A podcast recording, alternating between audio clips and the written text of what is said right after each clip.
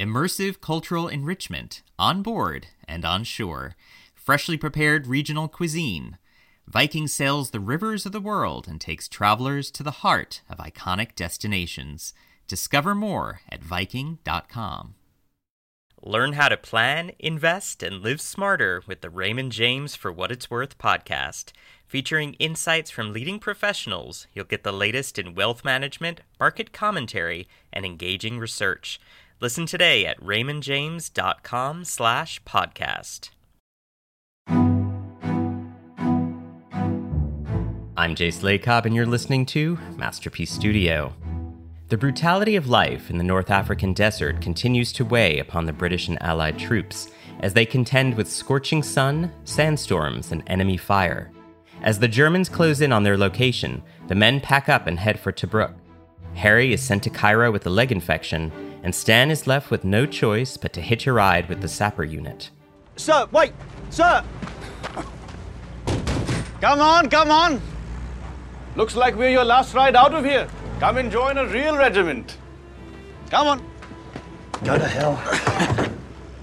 Hey, welcome to the British Indian Army.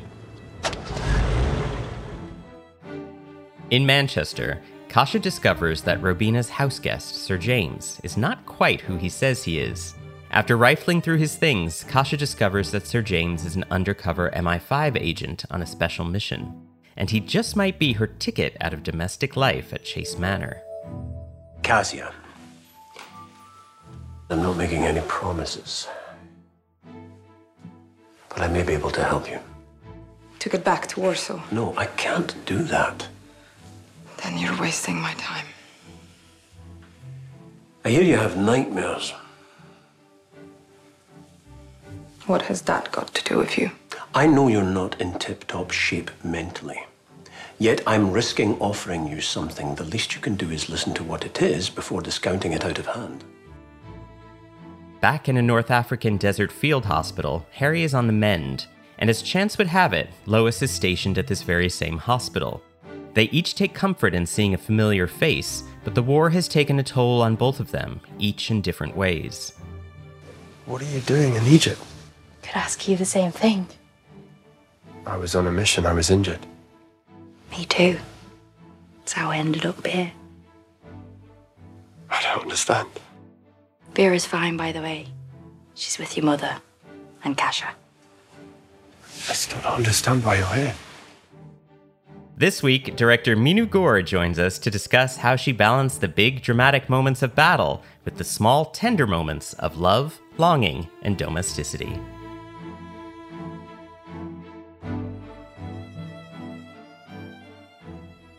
This week, we are joined by World on Fire director Meenu Gaur. Welcome. Hello. Thank you so much for having me. Thanks for talking with us. In your career, you seem to relish the opportunity to switch between genres, showing an affinity for tackling such diverse styles as feminist noir or Bollywood style dramas. What attracted you to directing an episode of World on Fire in particular? when uh, I got the script, uh, the first thing that struck me, and I had already seen season one, uh, so I was aware that this was not your typical World War II drama, in as much that it wasn't just like a patriotic piece about uh, one country versus another. I think it was so much more a human drama and trying to tell stories about just everyday normal people in their everyday lives and how the war impacted those lives. And I think that's rare in the telling of World War II stories. So, if there was ever going to be a war story that I would love to tell, it would be this. And the fact that Pete, who's the creator of the show, has this way of really empathetically bringing very nuanced way of looking into masculinity and the stories of women. So there's this whole aspect of a gendered way of looking at the war and how both men and women were impacted by it. So all of that really just drew me in. I think the aspects to this writing that are very beautiful and rare uh, when when we access World War II stories. It's interesting you say that because, as you say, you know, it, World on Fire might be about also those sort of big moments. There are in the first episode you direct certainly explosions and attacks, but it does also capture those small, quiet moments of futility or despair or even domesticity. I mean, how do you then approach directing a series that veers so wildly between extremes like that?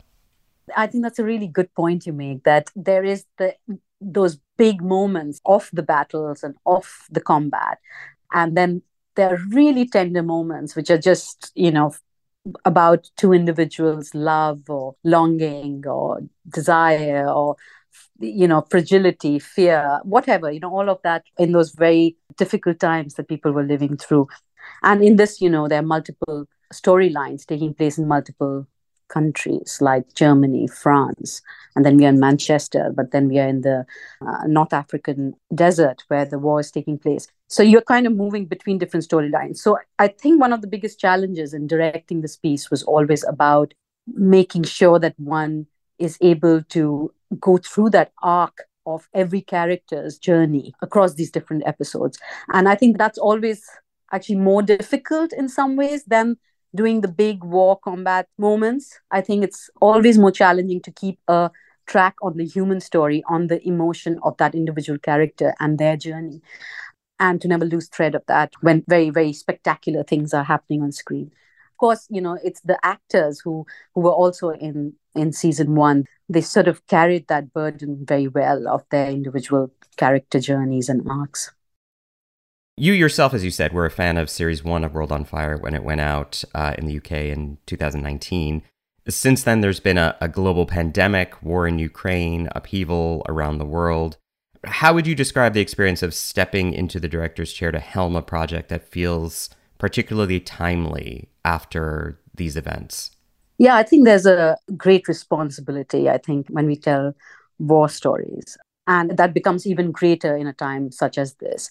And that is why the way that the writer and creator Pete uh, approaches it is so beautiful because I think he's always aware of being able to bring in the voice that is most marginal, you know, into the center while telling the story. And that's then uh, series one as well. The, the very stories that he chooses to tell are not stories that you would necessarily think about or themes that you would think about when you think about World War II. The fact that series one opens with the war in Poland, not that much spoken about aspect of World War II, not that much spoken about country uh, when we think about World War II. So I think that responsibility of knowing that there are smaller stories that get submerged, you know, in larger narratives. And I think what's important is that when we do tell war stories, we are able to excavate those stories that sort of get erased in the larger narratives to tell those smaller stories because that is where the sort of human element of war is you know and and not to lose track of that that the real repercussions of war are on people right uh, they're not on countries or more abstract things they are about individual people and the cost that that war and that violence has on individual lives. You mentioned the concept of erasure. I mean, there there have been no shortage of films and television projects that have told the story of World War II, but roughly two and a half million South Asians served in the British Indian Army in World War II. Why are we only now seeing their stories on screen in an English language project? that is shocking, isn't it? I mean, uh, and it's not just World War II; it's World War One as well. Uh, the number of people from uh, South Asia and, in fact, other countries um, uh, in other parts of Asia and Africa who would have served in these wars, and the number of them who would have never returned home again is huge, huge, and that it doesn't form part of mainstream storytelling. Think about all the your favorite World War II films, and, and I, I would be very surprised that even if like one percent or two percent of them had any visual representation of people from these countries who served the war, whether it was World War One or two. So that is a definite and clear erasure. And one of the things that I was obviously very, very moved by was the story of the officer in the Indian Army in season two. And I hope that uh, this is now going to be opening up to that narrative, to that, because it's a very poignant part of history because these were people who came to very far away lands, to very, very different climates, and in very hard conditions, very far away from home, and fought these wars. Their contribution to the war is completely not far from being celebrated, is completely erased. The character you're referencing, of course, is Rajib, uh, played masterfully by Ahad Raza Mir uh, this season. Uh, to me, one of the biggest breakout characters of the show as a whole. Uh, what do you feel Rajib brings to the narrative of World on Fire? I think Rajib is a very, very wonderfully nuanced character because he's a real hero. He's a real war hero in the sense that he takes his duty as a soldier extremely seriously and yet where he comes from you know india and undivided india uh, he is at that very moment in history actually waging a fight for independence from the colonial forces. Uh, so he's fighting for the British Empire at a time when back home uh, there's a very, very different fight happening. And so that conflict is a very wonderfully sort of um, written conflict for the character. And I think it's a Rajib sort of dilemma and him realizing, you know, just what we were talking about, the erasure, in a sense, in a very individual way, uh, realizing that despite his men and him so heroically fighting this war, in a sense, they do not have the same stature respect that other soldiers have in the army. And that sort of understanding and how that understanding sort of shakes his entire sort of belief in what he's doing in the moment. It's especially heartbreaking, I think, to to watch Rajib's trajectory this season, knowing that he he believes he in fighting for Britain, he's fighting for India. I think it's just beautifully done. I want to take a, a little bit of a step back. You occupy a very unique place in cinema, perhaps we could say you're sitting in the director's chair at a crossroads between Pakistan, India, and Britain. Uh, and there's an affinity for Pakistani drama in India and Bollywood excess in Pakistan, but a lot of these projects are banned on either side of the border. How do you so deftly navigate those cultural schisms? I'm not sure I do it deftly. for, starters. I think uh, the obstacles are very real for all artists trying to work with each other, work across industries, tell stories that encompass both worlds. I think anybody who wants to or tries to do that, there will always be difficulties and obstacles. But at the same time, there are a huge number of artists and musicians and filmmakers who are doing that. And I've had associations with producers and ex- executives who have endeavored to tell these stories. So, for instance, uh, one of my last series that I did, which was uh, a feminist noir, was such a project, and it uh, was uh, with this producer who who repeatedly tries to do these stories which are across India and Pakistan uh, and international industries. So yeah, that's that's it. I've I've had I've been lucky to find colleagues and associates who are helming projects like that and and and join and collaborate with them. Noir was, of course, an outgrowth of the the cynicism that followed in the wake of World War II. Do you think it's perhaps logical then, as a director, to search out a project that allows you to recreate the very conditions that led to noir? Uh, yeah, that's a very very good point. Uh, I I didn't see it as the logical next step from noir to take actually to take a step back and do a World War II drama. But that's a good point. That's all I can say.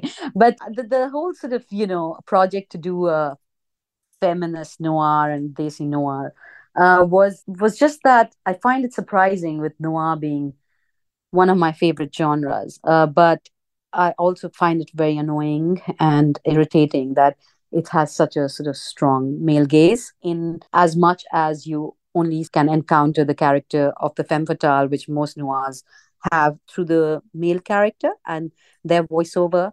So I was kind of just endeavoring to turn noir on its head and see what it would be like to do it from the perspective of the femme fatale and what it would do to the morality of the story. And of course, what it would do is it totally makes the story about the femme fatale, and then uh, you know uh, it it changes everything, doesn't it? So, in I think what's similar to World on Fire is about what I previously said about choosing a marg- marginal uh, approach to stories that have been told before. It's just about shifting your position and seeing it from another place. And I think World on Fire does that. It just shifts the way we have looked at these stories and sees it from down below there, not countries and nations and battles and events, but just down there with people. And by just doing that, it changes the way that we perceive World War II stories. Before this next question, a brief word from our sponsors.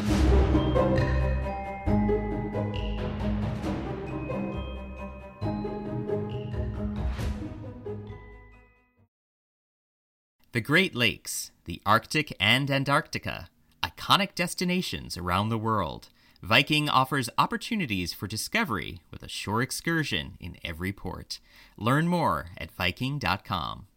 Coming up next on Masterpiece on PBS, the premiere of Nolly begins March 17th at 9 p.m. Eastern, 8 p.m. Central, followed by the premiere of Alice and Jack at 10 p.m. Eastern, 9 p.m. Central. Episode 3, your first directed episode this season, begins in Libya. There are fast cuts, there's a lot of action. Harry falls over, wounded and in need of hospital. The camera shakes with the reverberation of missiles, and we cut to a castle in Brandenburg, Germany, and it's calm and lush. And these German girls go through their synchronized exercise regimen. What were you looking to say with this juxtaposition of images? Best way I can put it, there is a meanwhile, right, in World War II stories, because the war is taking place across space and time, isn't it? The fact that World on Fire always takes you somewhere else as well, you know, that you may not think of, not not Africa, you know, for instance, right? Or uh, the as you said, the story about the Indian sappers, etc. So I think that that juxtaposition is about that element of meanwhile in another sort of time and space, right? And and I think that kind of cutting is there across this episode and even the other episode that I directed because that's kind of the structure of the storytelling. I love that though. Meanwhile, uh, there is a, a, a sort of balletic energy to the scene of the the Lebensborn girls. The closest this season comes to a, a full musical number, if you will. Uh, did you relish the opportunity to direct this sequence? Yes, I mean, originally, if I remember correctly, I mean, I think maybe there wasn't that element on the lawns but I had been watching some archival videos of these girls, and I don't recall the exact words, but it was about how there was this great investment in beauty and health for these women, these young women. And there was this gymnastics and very, very sort of beautiful dance and gymnastics sort of regime that all of these girls were uh, involved in. And when you saw those videos, the form of it was quite hypnotic to watch hmm. and and i think what was important is that it's important that when you tell a story you try to tell it from the point of view and the morality of whose story it is right? Uh, because what i'm trying to say here is that there is a character who's obviously drawn to this is being seduced by this right? And therefore we have to see that seduction and we have to see what that attraction is. Uh, because if we don't see it from her point of view then we'll never understand her story right? So i think it was an attempt to to see it from this character marga's lens really i love it you shot the early domestic scenes at the Chase household through doorways, lending these scenes the feel of a roman à clef. Was this an intentional shot composition, adding to the sense of claustrophobia that these very unlikely housemates are feeling? Yes, yes, exactly that, really. The women characters have this sense of being trapped, right, in each one of their situations. So there is one of the characters is trapped because she'd much rather fight you know and she has all this from season one. She has all this uh, trauma and anger and she wants to fight but she's placed into this domestic situation. I fought in the resistance in warsaw. I belong there where i can make a difference. Get me home. I'm afraid that's not in my gift. I belong in poland it's out of the question the other woman uh, she's a new mother and you know she's she's, she's grappling with her losses uh, which are huge i'm not saying i'm not feeling like lost but I am fighting back. And this, me being here, that is part of me fighting back. I'm so sorry. You must have felt so lonely. And the mother, the uh, the matriarch in this entire situation, is just having to deal with all this mess, you know, which is not her creation, you know, and she's being uh, she's being pushed into situations which make her very, very uncomfortable. Please don't be so stubborn.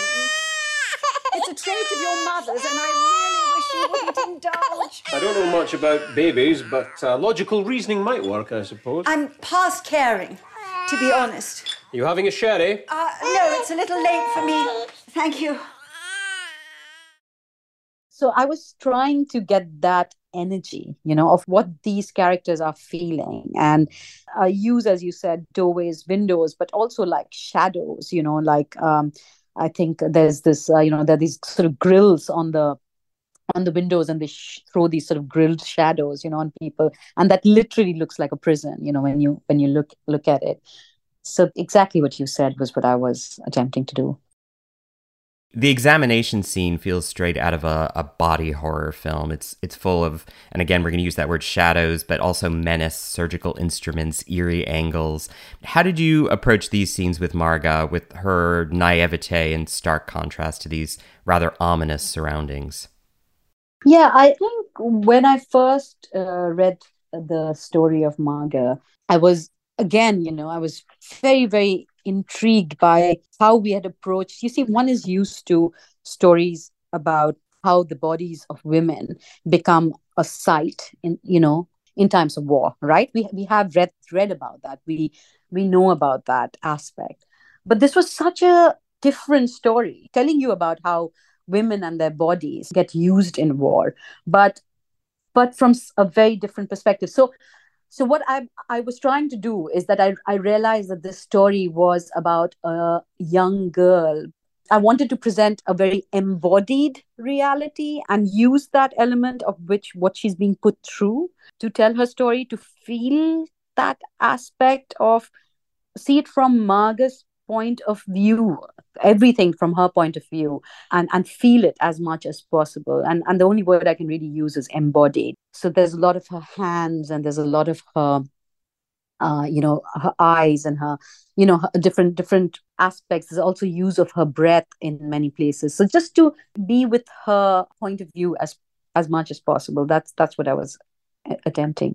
And therefore when when there is that moment of vulnerability and extreme trauma then what happens is disembodied if if that makes sense to you you know? So so to see it through the lens of embodied and disembodied and and create a language through that that's what i was attempting to do. And it it it, it sort of it rests on the work of many many many many other wonderful uh, women artists and filmmakers who have thought through all of this. And I was accessing all that.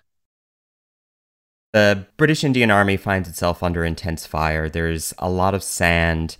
The scene is washed with yellows. The truck blows up. Those yellows are then contrasted with the blue that saturates the scenes in Romainville prison. How do you approach the use of color as a director? Is it something that you consciously use? Yeah, color palettes are very, very important for me, and especially uh, in World on Fire, where you're very quickly uh, moving between worlds, right? So you have to contrast these worlds, and the one of the way that you do it is through the color palette. Uh, so I kind of try to lean into um, whatever the writer has already put in. I think there are little codes there that you can, you know, get into, and and from there, you know, uh, unpack what the intention is really, uh, what this what the world is supposed to look like and and that's how i approach it the final scene in the desert is the most intense of this entire episode, and, and some might argue of the entire season. Uh, Rajib, Stan, and Bruno collapse at the edge of an Allied camp, and the white men rush to Stan and Bruno rather than to Rajib. Him. Help him. He is a British officer. You're supposed to go to him. You go to him. You're supposed to go to him. You go to him. As a South Asian director yourself, what was it like helming this sequence, one that so painfully, brutally depicts the institutionalized racism at play here? It still moves me as you're even talking about it. I, I because I think what's what is lovely about the scene is that you see an individual's heartbreak. That is the most poignant way to tell such a big story of, as you said, institutionalized racism. That the only way to tell it is to seeing one human being's heartbreak. And that's what I saw in that moment. This is a person who desperately hangs on to an idea or a view of the world uh, you know, when he says in another scene, uh, he says this line that the value of a life is the value of a life is the value of a life. And what he's really saying through that line is that everybody is equal and nobody's life is less than the others. And it's this sort of almost desperate belief he has about the goodness and the equality and all the all the great values that he fights for we fight for as human beings and in that one moment uh, you when I say you see his heart break, he knows that it's not true. The value of a life is not the value of a life, not the value. And in fact, despite the fact that Bruno is an enemy, and the natural thing would be for his side to go to him, to the enemy, and save him rather than the officer from the British Indian Army. You grew up watching movies with your parents, sometimes three or four a night. Uh, your mother, I believe, was an ardent fan of horror and art house cinema. Did you inherit those tastes from her? My mother is a proper cinephile in the sense that she she sort of not only consumes cinema, but she consumes the whole universe, if you know what I mean, like the fandom hmm. and you know, if you want to know trivia she'll know it you know about the making of the film and you know the actors and everything. So uh, so yeah i think i sort of uh, grew up with all of that excitement uh, about cinema and i love horror and it's definitely what i want to be doing very soon. You did a war project you did a christie you're looking to do horror. What is what is next for you? I already told you that there's something about wanting to do stories or genres that have been done across decades, but bringing to it something different, bringing to it a lens or a way of seeing it that hasn't been done before. So that's my that's my larger project, and and I try to do that with whatever is presented to me. It uh, uh, I, I always try to think about how can I infuse this with a voice or do a telling of this that we haven't quite seen before. So it's familiar, but it's also uh, bringing in a new perspective, which which is what I'd like to do with whatever whatever comes up next, really, even if it's horror. well, I can't wait to see what's next. Meenu Gaur, thank you so very much. Thank you so much. It's been lovely chatting. And we're back with World on Fire historical advisor Richard Overy to unpack some historical topics from episodes 2 and 3. Marga informs on Goethe betraying her best friend. While it's since become a trope in films and television programs about fascism, how common an occurrence was naming names? Was selling someone out sometimes the only way to save your own skin? It was, I'm afraid. Denunciation, telling on your neighbors, reporting to the authorities was much more widespread, I think, than we might have expected. And, you know, what happens in World on Fire is not, I think, surprising. Marga wants to protect herself. She wants to protect her parents. She wants to do what she wants to do. And, you know, the problem is her friend is too young and too naive to understand the risks she's running. So James turns up at Robina Chase's rather lovely estate. Were military personnel often billeted at country homes around England during the war? And was it considered an obligation during wartime to have officers or even soldiers billeted in your home, even for the upper class? Yeah. I mean, it was widespread. Yeah. Quite comfortable country homes were taken over, and, and uh, you know a wing would be left to the family to live in uh, until the until the war was over. I think I think in uh, World on Fire, it's it's unusual. I think to have an MI5 officer stationed at a senior MI5 officer stationed in a in an ordinary house. In fact, it's a one of those things on World on Fire, which I think is you know just on the edge of what's possible. But otherwise, yes, it, you know, it was uh, it was where it was needed. Not every house, of course, was requisitioned, but where it was needed, yes, it was an obligation. Yes, you couldn't say no. The British Army is beset by a series of sandstorms in the desert. One member of the squad heads out with some bog roll or toilet paper and ends up dying in the sand, essentially drowning.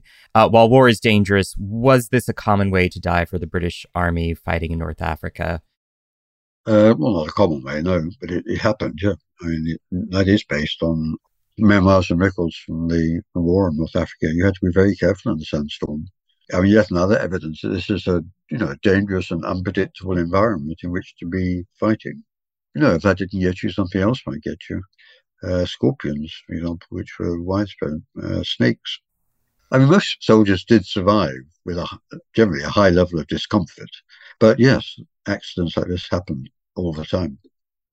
What was the role of the British Indian Army in terms of the war effort, all of the, the sappers that we see here? And, and what sort of role did they play? And was anyone in Britain even aware of their existence? Oh, well, they were aware, but it has to be said that the, the British were quite ruthless in recruiting non British manpower to fight their battles. By 1941, only a quarter of the troops in, in North Africa were British. Indians, Australians, later New Zealanders, later Poles as well, uh, were all recruited into uh, the, the battleground. They'd fought there before in the First World War too, so there was a kind of continuity, if you like, between the two conflicts. But the Indian Army became the largest volunteer army in in um, in the war. Two million Indians volunteering to uh, fight for Britain. But as you see in World on Fire, they fight for Britain, but they're also fighting for India. And there's a strong sense among many of the rank and file Indian soldiers during the war. Yes, they would fight uh, Britain's war, but they wanted to be repaid at the end with Indian independence, and that comes through quite strongly, I think, in the uh, in the drama. It does given how widespread that was, then how many South Asians actually did participate in both world wars, why do you feel the contributions of South Asians have been largely ignored or deliberately forgotten from history books and or film or television portrayals of, of World War II specifically?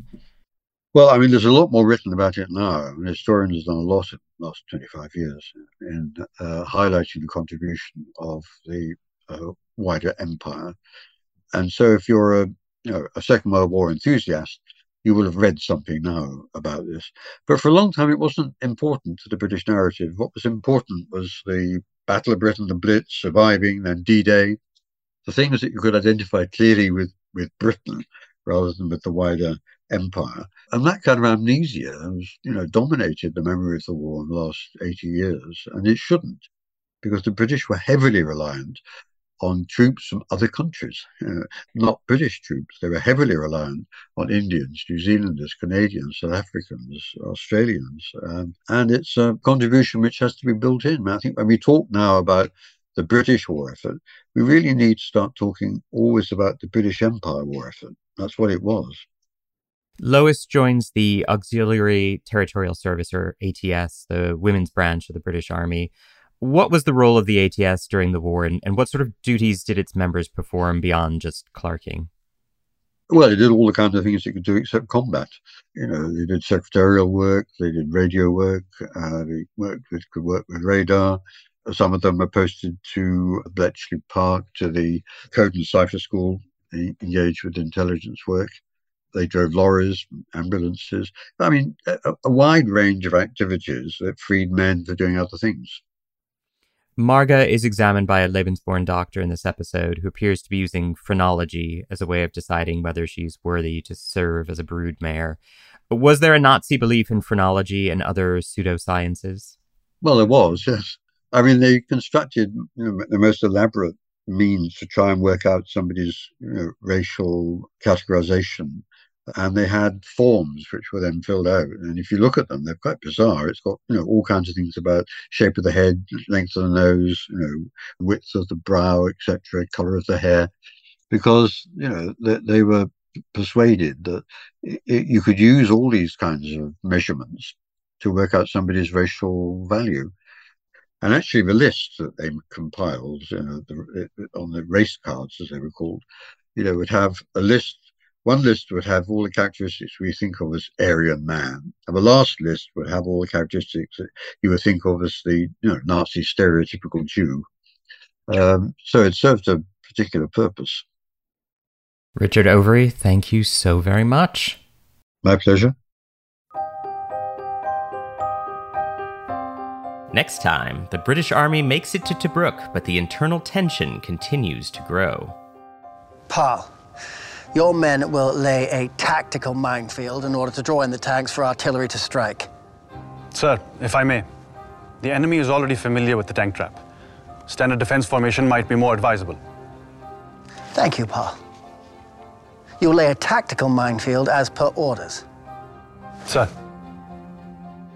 Next week, don't miss actor Ahad Raza Mir, who plays the fearless and compassionate second lieutenant leading the British Indian Army Sapper Unit.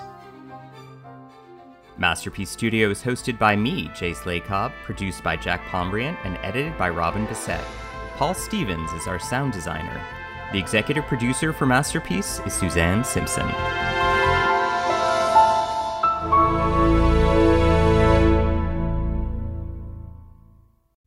Sponsors for Masterpiece on PBS are Viking Cruises, Raymond James, and the Masterpiece Trust.